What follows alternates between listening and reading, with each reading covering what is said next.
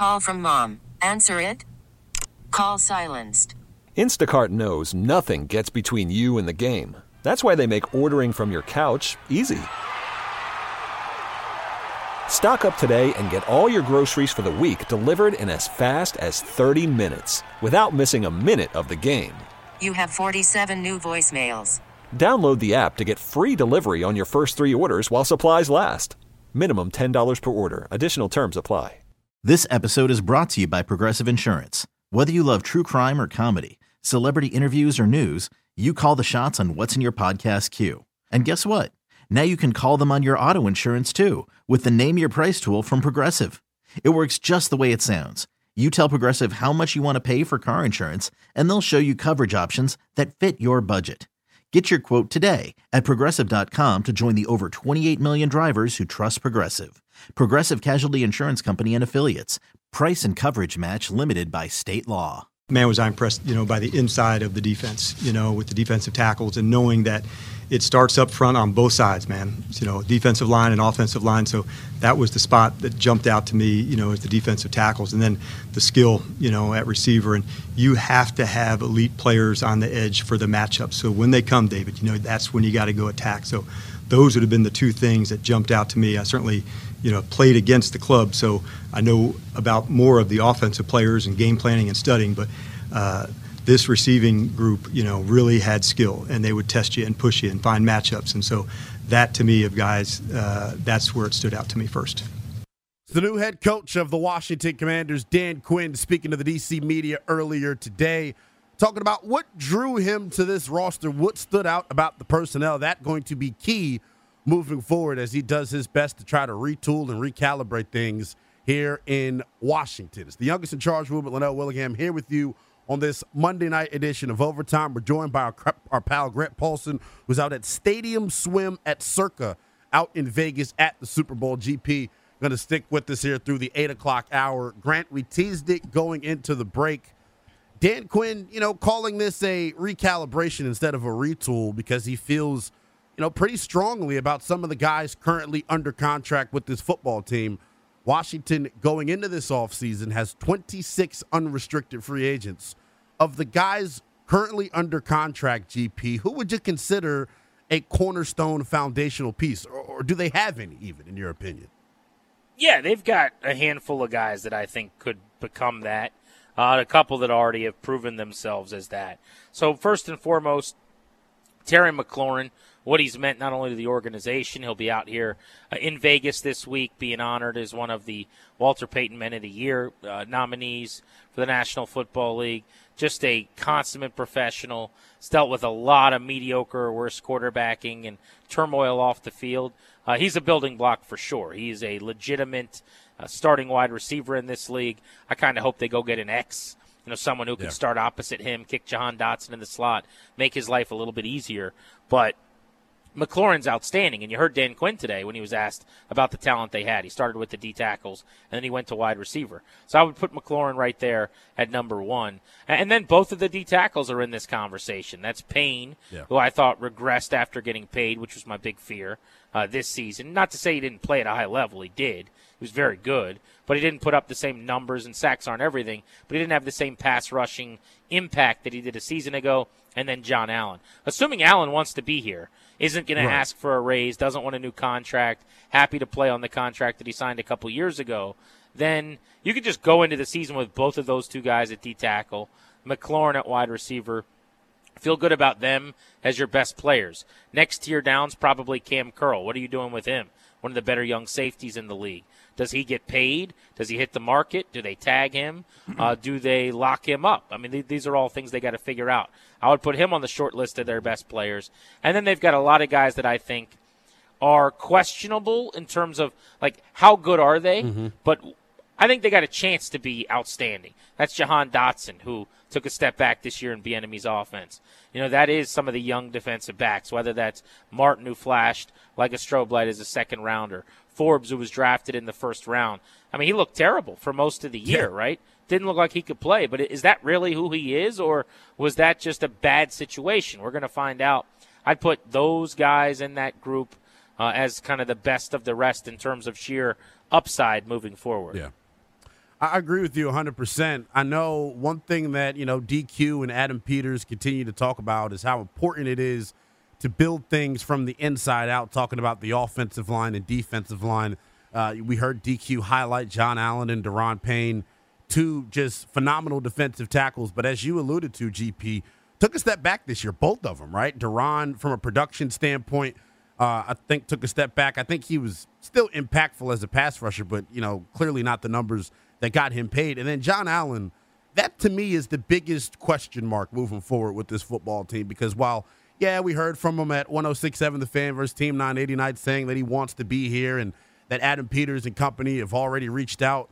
There's a lot of time between now and the start of training camp. And you alluded to, you know, John potentially, you know, asking for money this offseason, wanting to tear up that contract. GP, if you remember, when he initially signed that contract, we were talking about it here locally like, wow, seemed like a pretty team friendly deal at the time do you think he signed that contract, Grant, thinking about this year coming up when he could potentially go back and ask for some more money as we've seen that D tackle market continue to be reset? Well, maybe. I mean, that's how these contracts often go. But I think a lot of times it just depends on what happens with the market. The fact for him is number one, a guy on your own team that you've been better than for almost your entire career got paid more than you. so that makes it weird. Yeah. You know, and I said that when they paid Payne. It doesn't doesn't mean they shouldn't have paid Payne, although I, I you can make the argument that right. they shouldn't uh, have, that, and that based was on my, Jaff and Phil Mathis. Sure, and that was my argument at the time. Right, was you know offense is more important to me than defense. I'm not paying two D tackles. It means you can't pay either of the defensive ends. Probably uh, we don't need to re-legislate that. But right. the point is, if you're Allen, you're going. Wait a second. Stack up my production every single year next to Payne's he makes more money than me. So that in and of itself, think about the radio station. If someone does right. the same job as you and you do it better and have garnered better results, you probably want to be paid similarly and as much or more than them. So that's just normal. Just life. Um, but on top of that, it's not just Payne. It's the whole market, as you said. It absolutely exploded. And this is what happens. You know, part of my frustration sometimes as a mm-hmm. pro player guy is when players go through the cafeteria line, get their food and sit down, and then they see everyone else go through the line behind them and they put something else, you know, out, and now they want to get right back in line. Well, like, no, no, no, no, Right, yeah. you you just did this. Right. You know, th- this is frustrating, but it is part of the business. So I don't think it was some premeditated plan that, you know, we're going to definitely want a new contract before this year. That is somewhat common, but I think when you see that the guy next to you that you've outperformed is making more, mm-hmm. and oh by the way, the numbers have all changed massively. He now looks like a bit of a bargain, to be honest. Honestly, he does, and that's why I think the conversation is so relevant about him potentially wanting to go back to the drawing board and say, "Hey, look, can I get some guaranteed money on this contract?" All of a sudden, GP, this has turned into a conversation about John Allen. we want to take your calls though. One 636 1067 is the number. Uh, who are the? Can I say real quickly before you move on? Mm-hmm. Uh, because want, yeah, you, you, you, just said the point that's really, really significant in, in, the whole deal here, which is no guaranteed money left. Yeah, that's. I think people need to understand, you know, how big of a deal that is for players. Yes, that you get hurt, something serious happens, like the rest of that contract they can get out of. That changes everything. And John Allen, when he got paid, you know, was in a really good spot. He has, I believe, it's the eighth highest overall amount of money at 72 million, but that's monopoly cash. Like right. that doesn't really matter that much in the NFL. All of a sudden now you've got Donald making 31, Williams making 24, Jeffrey Simmons at 23 and a half, Payne at 22.5, Lawrence at 21.8, but Grant, DeForest Buckner at 21. Th- this is the reason, right, where I'm, if I'm Washington and Adam Peters, and I'll just get to it, I may consider moving on. No one else has two guys in the top 10 at the same position or at this position. It's not the way teams, you know, traditionally go out and try to build their team. Who would you so. shop, Payne or Allen? I mean, Payne's younger, but he yes. obviously uh, John Allen's contract is probably more movable as well. I, I want to get into John a little bit deeper here, Grant. I want to get your thoughts on this because football is a very multi-layered sport is how I would put it, right? There's there's leadership, there there's playing on the actual field, and there's culture. Someone like you who's been inside of these NFL locker rooms really understands this if I'm Washington, I'm looking at John Allen, big picture here, and I'm me personally as a fan, and I know other people may agree or disagree. from a leadership standpoint, I expect more out of John Allen, especially when he's the one that's the rah rah guy getting people ready, you know, pregame. I want him to hold his teammates accountable more moving forward. That's something I felt like he lacked, Grant, and I understand that's a you know difficult balance to try to strike within an NFL locker room, but eh, there were talks of Chase Young not being willing to put his hand in the ground. Guys weren't rushing with gap integrity as the captain of that defensive line, as the highest paid player of that defensive line before Payne got his money, I want John Allen to be the guy getting in people's face saying, hey, look, it starts with us. We're the straw that stirs the drink for this defense. If we don't do it and if we don't set the standard, how can we expect everyone else to fall in line? Well, first, we don't know that he wasn't doing that, in fairness. Okay. Right? Right. I'll, I'll give you that. Yeah. So if, a lot of that's behind the scenes. I don't want him calling guys out publicly. So he may well have been doing that. Also, I just don't know how much of that happens at this level in the National Football League. To me, that feels more like something you do at Alabama. In other words, mm-hmm. these are grown ups and these are pros. So I'm not saying you can't tell your boys to get in line, or the part of that he could definitely do is if you're in the second quarter of a game where you're getting worked and no one's making any plays, you can get people going. And we've seen him do that on the sidelines, in fairness. We've right. seen him and Payne get into it. We've seen him shouting before. I mean, that wouldn't be new. But should he get after Chase Young because of how he's rushing? Or I'm, I'm not sure, and I could be off base. But in my time around locker rooms, I'm just not sure if that's how it works at this level. Oftentimes, that's fair. You know, players are on each other's side more than they are kind of working on behalf of the staff. Right. But I certainly get your point leadership significant. And if you want to be paid at the top of the depth chart, you know, you want to make the big money and kind of be the guy giving the speech at the 50 yard line on the logo before the game, then you're going to have to answer some tough questions when your peers aren't holding up their end of the bargain as to what did you do to kind of get things going. And I get that. For sure. Let's go to Jesse in Arlington wants to tap in on the cornerstone pieces of the Washington Commanders. What's going on, Jesse? Hey guys, how's it going? Good. So I would say honestly, right now we've got three, and when I view a cornerstone player, I view them as someone who can make the people around them better. And I would say the three are John Allen, Daron Payne, and Terry McLaurin. Those are the guys who, ever since they've been here, they've. I mean, I'll admit, like John Allen's been more consistent than, than Daron Payne, but Daron Payne blew up the year before last. And, you know, listening to B. Mitch and JP, after I kind of listened to one of their shows, I agree with them. I really do not think Jack Del Rio and Ron Rivera were using them the right way last season oh, or this past not. season. And they just, like, they are two guys from great colleges at Alabama, played together at Alabama, then came here and however they were used last year was just not right. They were doing the same thing over and over again, and it just was not working, and they were not changing anything. With Terry, he's been nothing but consistent, and last year he barely got over a thousand yards. And kind of like my sub two guys that are like right below them that I think could be better are probably like and I, I know you guys quoted like the what you're looking for were guys who are under contract first on that list, I'd be I'd say Cam Curl.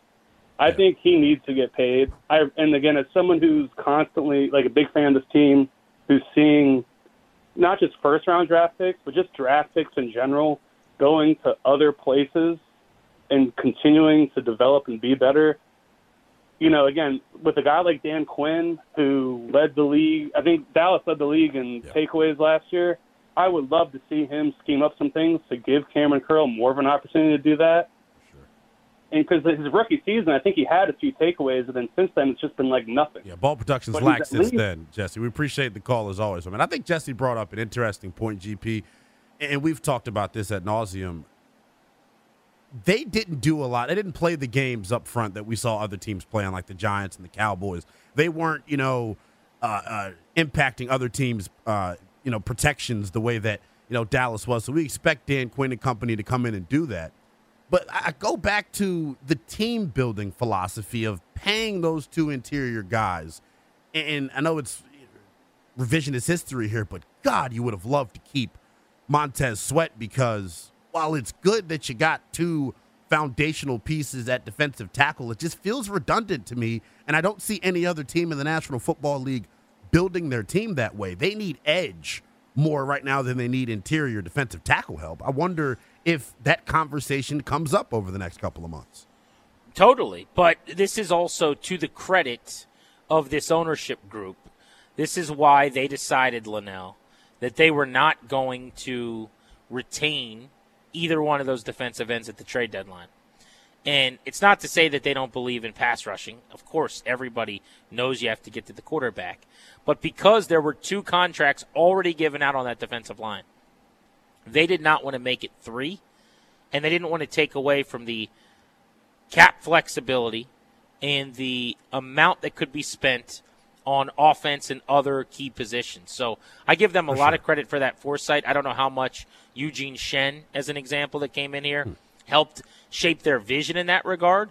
But in talking to people at that time, right after the deadline, it was a decision made by ownership to say we will not be sinking more into this defensive line before we know what our GM envisions for the team, what the head coach is going to want.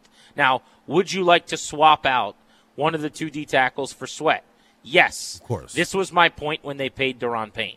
Again, we don't need to re-legislate this, but I, I, yeah, I would rather. That's twenty-two and a half mil it's massive. AAV. You're three million away from from Sweat at that point. So, yeah, I think you should have paid one tackle and one end. They didn't. They don't have a defensive end now. That's an impact edge rusher. That's a massive and critical need. They got to address it, whether it's free agency. I'm not sure you're going to shop in the, you know, the, the, the rich person's basket and try mm-hmm. to go get Josh Allen. But you, you got to bring someone in here who can go get you, you know, 10 or 11 sacks this year at a defensive end position and consistently win one on one on the edge. If you don't do it in free agency, then you're going to have to use one of those top 40 picks that isn't – pick number two yeah. on an edge rusher. Like right now, the way I see the draft unfolding, just based on where the value is in the first couple rounds from mm-hmm. the people that I ask about this that know what they're talking about, I think they're going to go quarterback at two, and then I think their other two picks in that you know, 34 and 40 range, whatever it is, uh, that's going to be a defensive end and a wide receiver.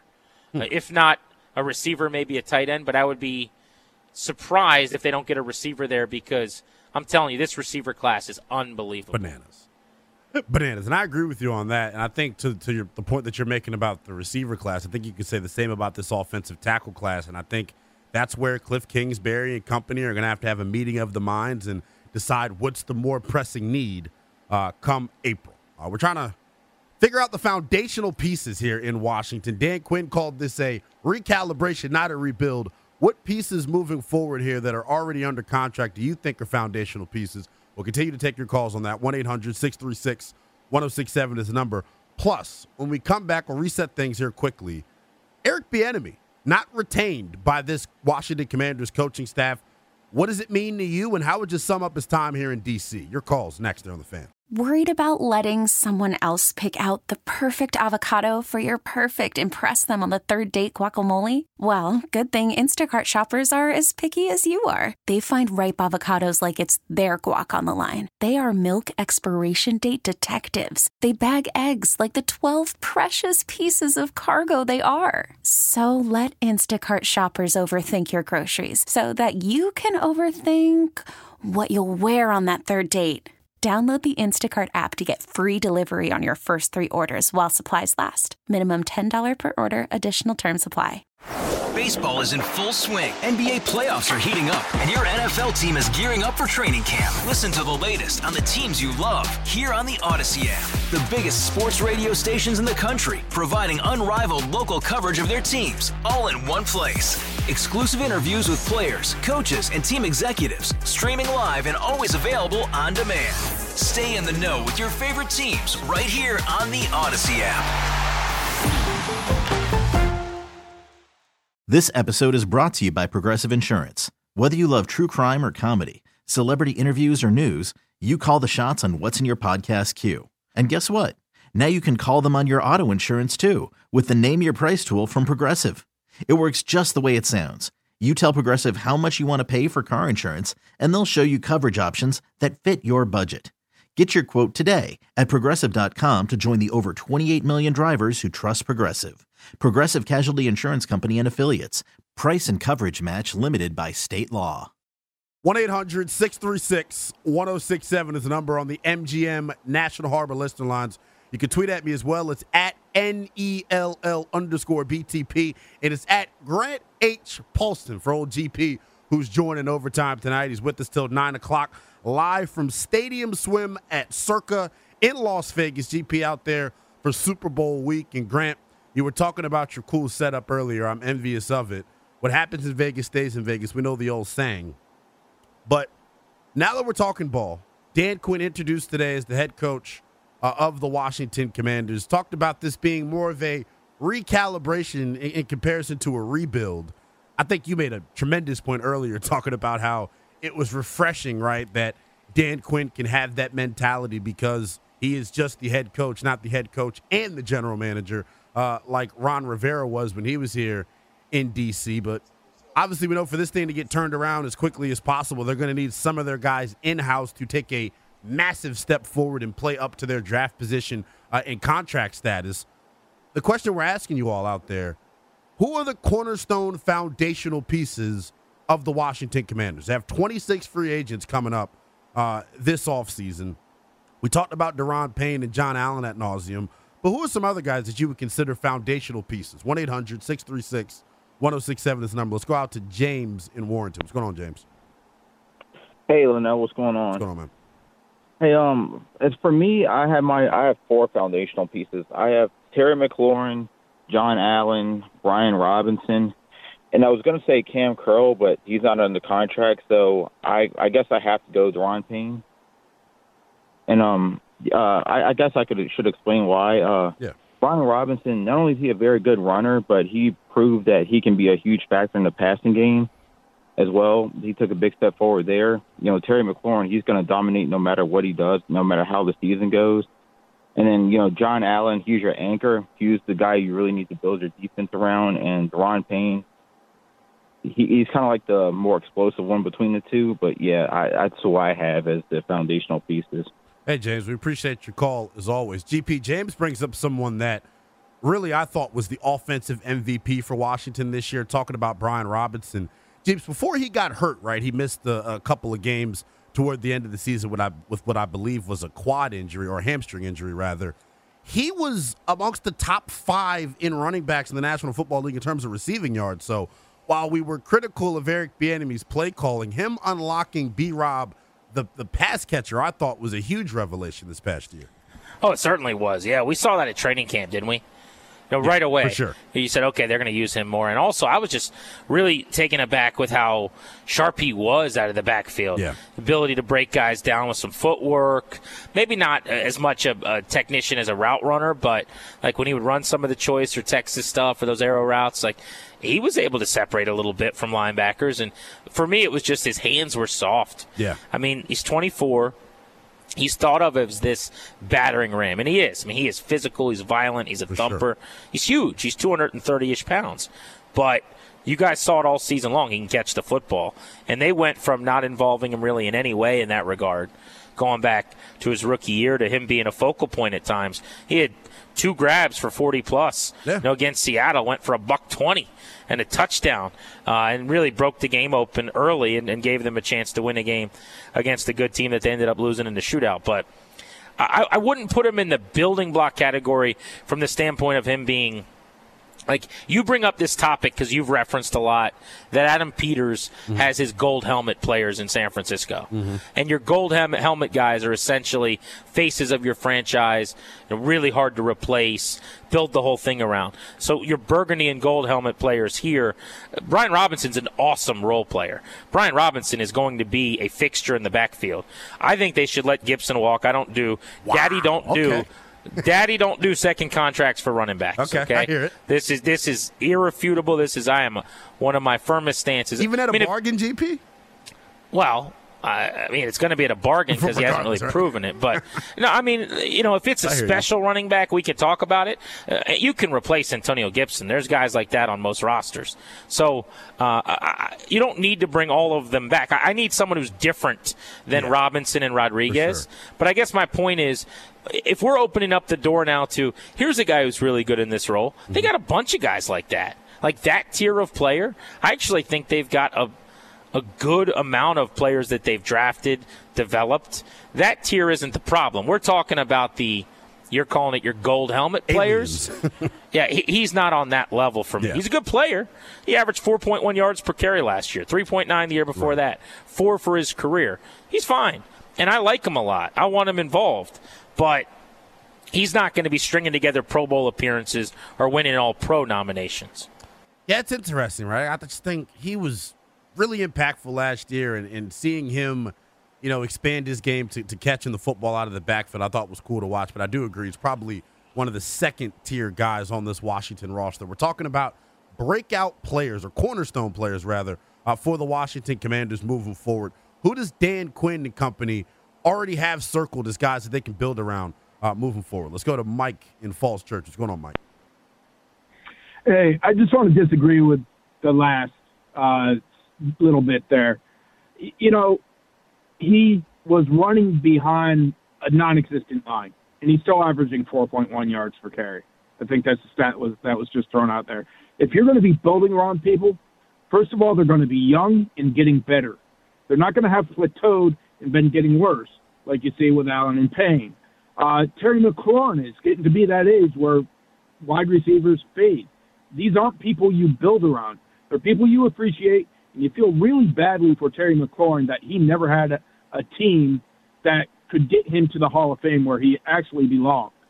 But right now, I think the only player that you can rely on, and he's shown this, and it seems like age doesn't matter at this position, is Tress Way. But you're not going to hear me or GP say anything negative about our guy Tress. That's for sure. One of the MVPs for this team for a long time. For sure, Mike. We appreciate the call. I think that's it's always funny when fans bring up Tress Way because I feel like they're being facetious, right, Grant, when they do that because he's a punter. But he has, for what it's worth, been one of the models of consistency uh, here in DC. 1 800 636 1067 is the number on the MGM National Harbor listener line. Me and GP taking your calls on who are the cornerstone foundational pieces under contract here in Washington. We'll continue to do so on the other side of this break. Plus, we'll continue to dive into Dan Quinn's introductory press conference as the head coach here in Washington. He said a lot during today's presser, gave some insight on Eric Bieniemy and his future with the team. We'll let you hear that next here on The Fan.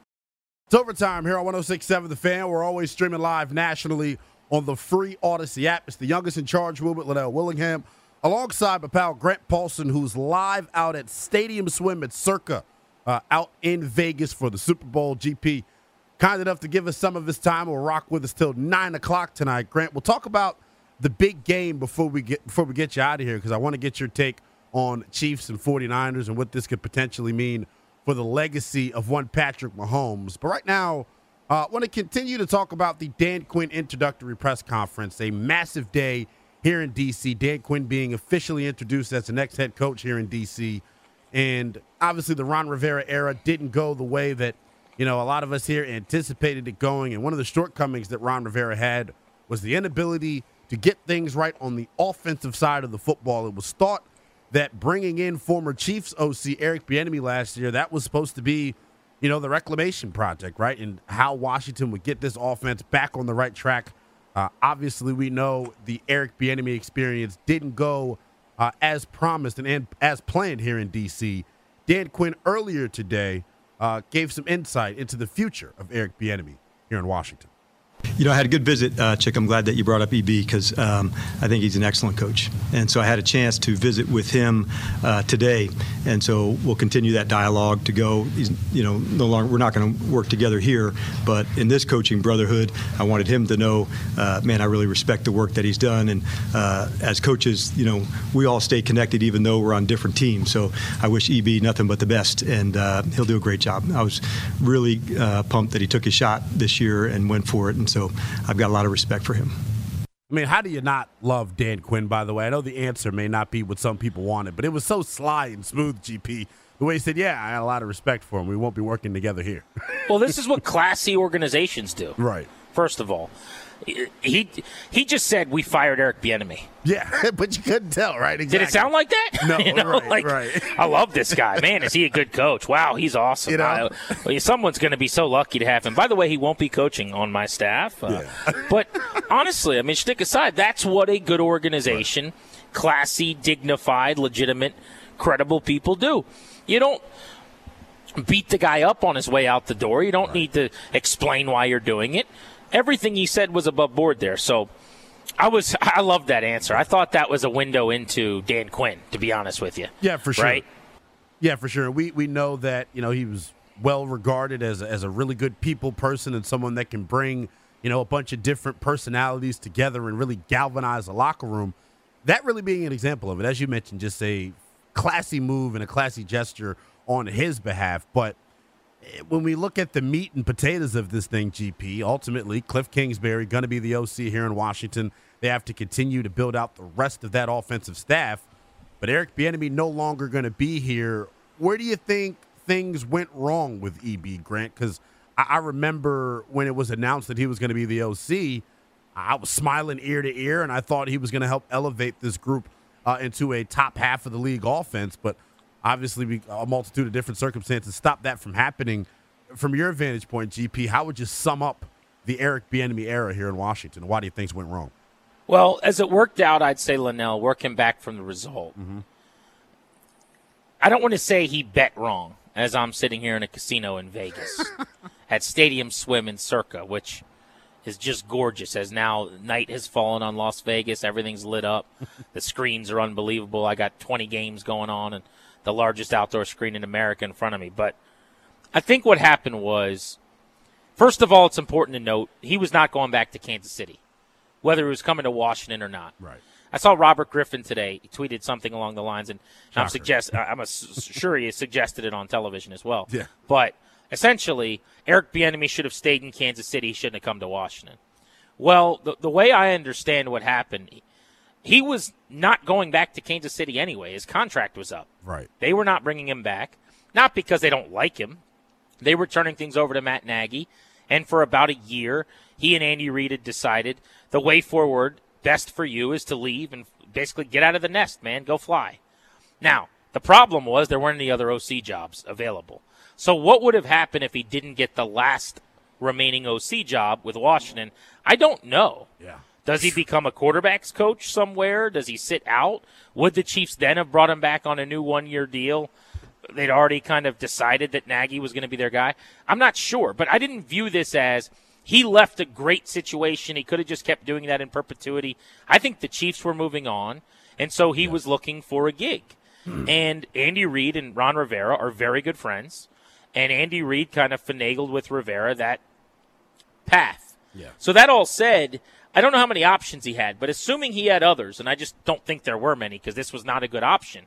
You chose a lame duck season with a head coach on the precipice of probably losing his job if he didn't win a playoff game, which never looked likely, and a quarterback situation with a fifth round neophyte who'd never done it before. Yeah. So where did he go wrong? Well, you had to have a great offense and or be a part of a team that won in the playoffs. And neither of those things was ever realistic. That's not an EB take. That's just the way it is. So that would be my first thought. And then we could get into as the year went on and they played better defenses, things got off the rails. They didn't play well. Howell didn't progress. He regressed as the season went on. Your best wide receivers had worse years this year than last year. Uh, you name it, it didn't go well. You didn't elevate your offensive line. Uh, you know, w- w- where should we pick up? But the fact is, it was. Is it a raw deal? Probably, yeah. But yeah. he chose to come here knowing the score. And that's more so of what I wanted to ask you. Like, for for someone had a great line on Twitter, Grant, that I thought was amazing. They said Washington, right, is sort of like the the reverse car wash. You come in clean and you leave dirty. Knowing Bieniemy's track record and the way he, people were gushing over him, you know, off seasons prior about him potentially getting a head coaching job, is it fair, right? If he doesn't get an opportunity after Washington, considering the circumstances that he had to deal with, and you laid some of them out. Eh, the one that I feel like we don't talk about enough, and you know whether this played in the favor of Ron Rivera or not is a whole nother discussion. Jacoby Brissett, right when he was supposed to start against San Francisco, took the media and spoke to people on Wednesday, and the first thing that came out of Jacoby's mouth was he expected to compete for the starting quarterback job. I know it's all speculation at this point, but how, how much of, of the quarterback situation do you think impacted EB? And do you think he maybe wanted to go with Jacoby to better showcase, you know, his play calling ability? Well, there's no doubt. I mean, the quarterback situation was the whole ball game.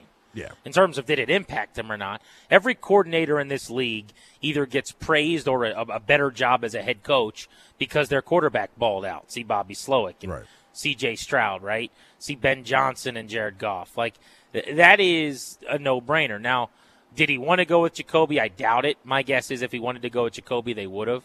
He called a lot of shots this year. Like let's no make no that- mistake but that's about the it. thing, GP. Do we do we know that? Because like they, they he met told late him when to process. practice. They practiced. He eat. Right. If I think if Ron Rivera had more influence on the offense, they wouldn't have thrown it seventy five percent of the well, time. that's yeah, for sure. I mean, if, if Scott Turner went two games doing what Eric Bieniemy did, Scott Turner would get called into the principal's office, and he'd you know he'd, he'd get o- put over Uncle Ron's lap because Ron and, and Norv were Right, buddies all those years, right. and Ron would give him a spanking. You know, and I'm kidding a little bit, but my point Right. is. How many times did we see that where it's like, oh, I know. guess Ron talked to Scott this week? it just didn't happen this year. So I really do believe that. Now, could he have made the quarterback move like unilaterally or just gone to Ron in week four and said, hey, I want Jacoby? No, I don't think that. But at the beginning of the season, if he didn't think Sam was ready, I think they probably could have played Brissett. But what you're getting at, and to your point, is mm-hmm. I told Danny this today. We, we kind of came to this conclusion. Here's the argument for EB, in my opinion, Lynnell, mm-hmm. as far as hey, I can do this. My offense can work. This year was was not authentic. I believe it was five drives for Brissett and five touchdowns. Like yeah, that's, that's a pretty argue with. good selling point if you're enemy to Yeah. say it wasn't me, it was them. It wasn't me, it was him, or whatever. And I'm not saying that's true. Like it's a small sample and kind of fluky because you were down a bunch and teams were in prevent. But that is what I would be saying if I was him or his agent God. as I was trying to get a gig. Guy, I like how you slid that in there. The teams were in prevent big. Come on, GP. Well, I mean, you, you're, he came into games when teams are up 20 some points. I mean, yeah, you game. can move the football easier. The Jets game, they were. I mean, I, I hear what you're saying. It's revisionist history at this point, but big picture, Were they not down in the Jets game when he came in? they were Didn't he bring them back majorly? It was like I don't remember the exact points, but I mean it was like three touchdowns unanswered to tie the game or whatever it was. And, and to your point, they, he put them in position to where they were about to win that football game. So the Jets couldn't have been playing prevent the whole time. Is what well, I'm no, but my to get to, point but- is, you had a guy come off the bench when when a defense was a. It's like the equivalent of no doubles in baseball, right? We're not giving anything long up, make them earn everything. Okay, cute, fine, whatever. There was not ever a time where we really saw Jacoby Brissett playing for Washington for more than a drive or whatever, where uh, it's it's even Steven and we're just playing football. It, it was always that frantic. John Beck coming off the bench, seven of Oh, nine for God. seventy-five yards because Rex Grossman me. got benched, and Shanahan saying he'll do this next week. Hey, hey, Grant, it's funny that you brought up John Beck. Doesn't this year remind you of that time Mike Shanahan tried to sell us on John Beck versus Rex Grossman? Feels eerily similar, to, in my opinion. The way this year went under center. Interesting. Yeah. Uh, twenty. Ooh. Now you're going. uh, Now you're giving me some PTSD going Come back on, to my man. My time covering that team on the beat. Plenty more to get to with Grant Paulsen. We got one final segment with our pal uh, here on the fan. We'll talk about the big game when we come back. The Chiefs clearly, in my opinion, feeling the loss of offensive coordinator Eric Bieniemy. They made it to the Super Bowl, though. Question I want to ask you, Jeeps, on the other side of this break: What does a Super Bowl win do for the legacy of one Patrick Mahomes? That's next here on the fan.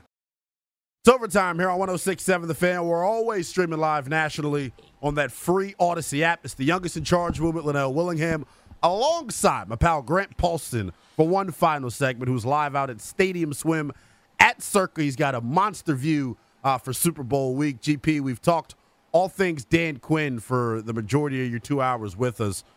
I want to look big picture here at the big game coming up on Sunday here for a second 49ers and Chiefs two teams that honestly kind of mirror each other in terms of you know their play styles right now this season. I know Kansas City is taking a pretty significant step back offensively, and that defense, Grant, uh, has been amongst the best in the National Football League.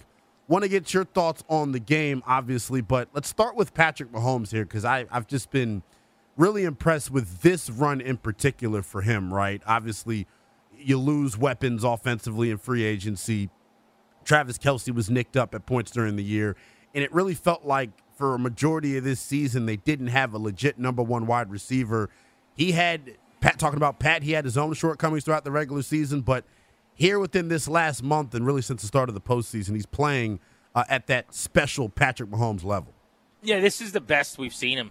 Yeah. Not in terms of quality of play or, or numbers, but he has less around him than ever. Yeah, and sure. they're still here. Think about Crazy. it. I mean, it, it, they are a defense and run game kind of yeah. operation now. And who would have thought? A lot. They remind me of like the Seahawks a little bit of yesteryear with Russell Wilson, mm-hmm. where you know Russell make a play kind of thing. Mahomes makes big time plays both with his feet and with his arm, but it's the Isaiah Pacheco show. They have two guys that are legitimate, formidable weapons on offense in the passing game, and that's Kelce, one of the greatest tight ends to ever live, and Rashee Rice, who's come on really, really well. But to go on the road mm-hmm. and to win the Buffalo game, I thought was fortuitous. You know, starting with the Dolphins, the Dolphins had run out of defensive ends. They were literally yeah. signing like 38 year old defensive ends. Thought I was going to get a call, GP. You were about to. Uh, and, and, look, so that was a favorable matchup. Right. It worked out for them. Terrible weather, you know, in terms of how cold it was for Miami. So they should have won that game at home. Then you go to Buffalo, and I kind of wiped that one away too and said, good win, impressive, but mm-hmm. they had two more days of rest than the Bills. I don't think enough people talked about that. That's just the second time it's ever happened in playoff history. Both of the teams that got shortchanged on rest lost decidedly. Shocker. And the Bills gave everything they had. But, I mean, it's just too hard that late in the season with yeah. so many guys banged up to only have, you know, you're getting 48 less hours of rest. So then you look at the AFC title game, and there's no reason they beat Baltimore. Yeah. None. More talented at home. Like, it's crazy. But this is where I got to learn a lesson before I make a lot of mistakes. I spent Tom Brady's entire career looking at the Patriots and going, "Oh, they're not as good as that team," or "I don't like this part of the matchup, so I'm going to pick against them." And he was just one of those guys where if you bet against him, you're going to lose your money. Yep. And I think we're there with Mahomes at this point. You know, you can be wrong occasionally betting on him, but you just shouldn't bet against him and keep losing. and in this game, I think the dichotomy of him and Purdy, and, and Purdy's played his butt off, scrambled for 50 yards in the second half this past week, Lynnell. like, looked awesome. really good making some plays to close the game. But he's really struggled throwing the football in the playoffs. Yeah, he has. Maybe it's, you know, there was one rain game in there, so it's a smaller one game sample, but his rate of negatively graded plays by PFF on dropbacks, 23%. Uh, this play, playoff is would have been the worst rate of all quarterbacks with 200 dropbacks in the regular season. Wow. So, I mean, he has really struggled to this point in the year. San Francisco, just from a sn- smell point, you know, smell test standpoint, if you look at it, there are only a couple of examples since 2000 when teams were basically negative in playoff against the spread margin, meaning the expectation to cover five and, and you only covered three, so you're right. minus two, or you're, you're plus four and you know you lose by seven, whatever. You're looking at teams like Kansas City last year was minus two and against the spread metrics. They obviously won. Seattle in 2014, New England in 07, both lost the game. So the 49ers just haven't quite lived up to the expectations. All that seems to have me leaning toward the Chiefs, even though I think the 49ers are the better team on paper. Yeah, I totally agree with you. I'm super impressed by what Pat was able to do this year with the lack of weapons. And I think the bigger story, it's crazy, right, Grant? This hiring cycle, all these defensive minded guys getting – you know, chances and, and retread is I know a word people hate to use, but we saw a couple of retread defensive guys. Now let's talking about the job that Spags is doing, man. He's got that defense humming. Everyone was drooling over Mike Macdonald and what he was able to do in that AFC championship. I think Spags matched him tit for tat and blow for blow. It's just a really good football team that Kansas City has. I think you talked about their ability to find a running game. To me, has been what's so impressive about this postseason, and I think that's why – they'll end up knocking off San Francisco. That's been an Achilles heel of this Niners defense all year long is uh, giving up big gashes in the running game, sort of like a death by a thousand paper cuts.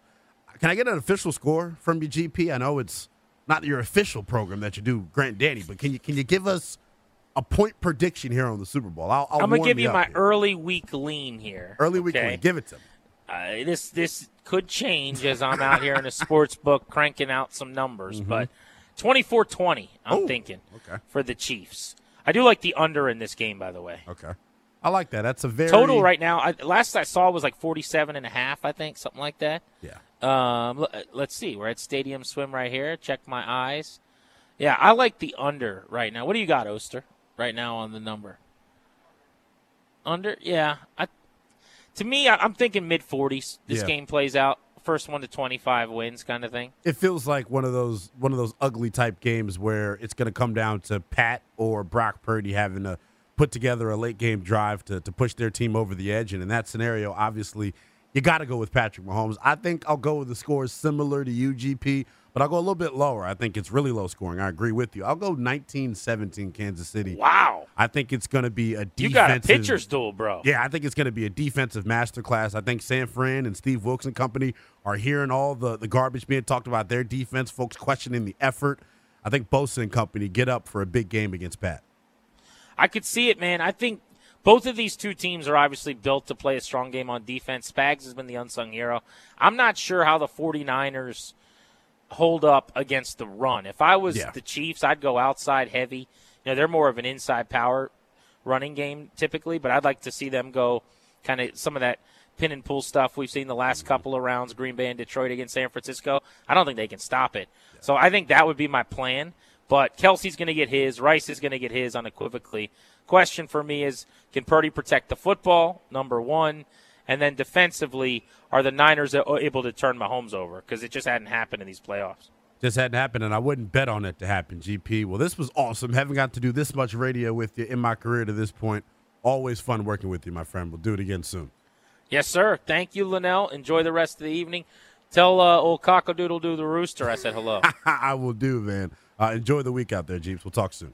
Be good, bro. That is Grant Paulsen, ladies and gentlemen. I'll be honest with you, and I know the bell is normally saved for special moments on Grant and Danny, but can I just can I just ring the bell?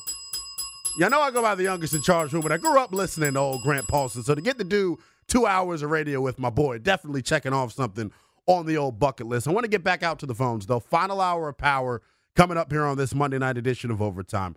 1 800 636 1067 is the number. Dan Quinn thinks that this is a retool instead of a rebuild. With that being said, if it's going to be a quick turnaround, we got to identify some cornerstone pieces already under contract here in Washington. We'll go to the phones once more to get your cornerstone players for the Washington Commanders. That's next on the fan. Hey everyone, Boomer Esiason here. The NFL draft is behind us, and your favorite team is now gearing up for week number one. The free Audacy app puts you right in the middle of the pro football conversation with the biggest sports radio stations from across the country. The local voices who know your team the best, giving you their unfiltered takes on the current state of your squad. It's always football season right here on the free Audacy app.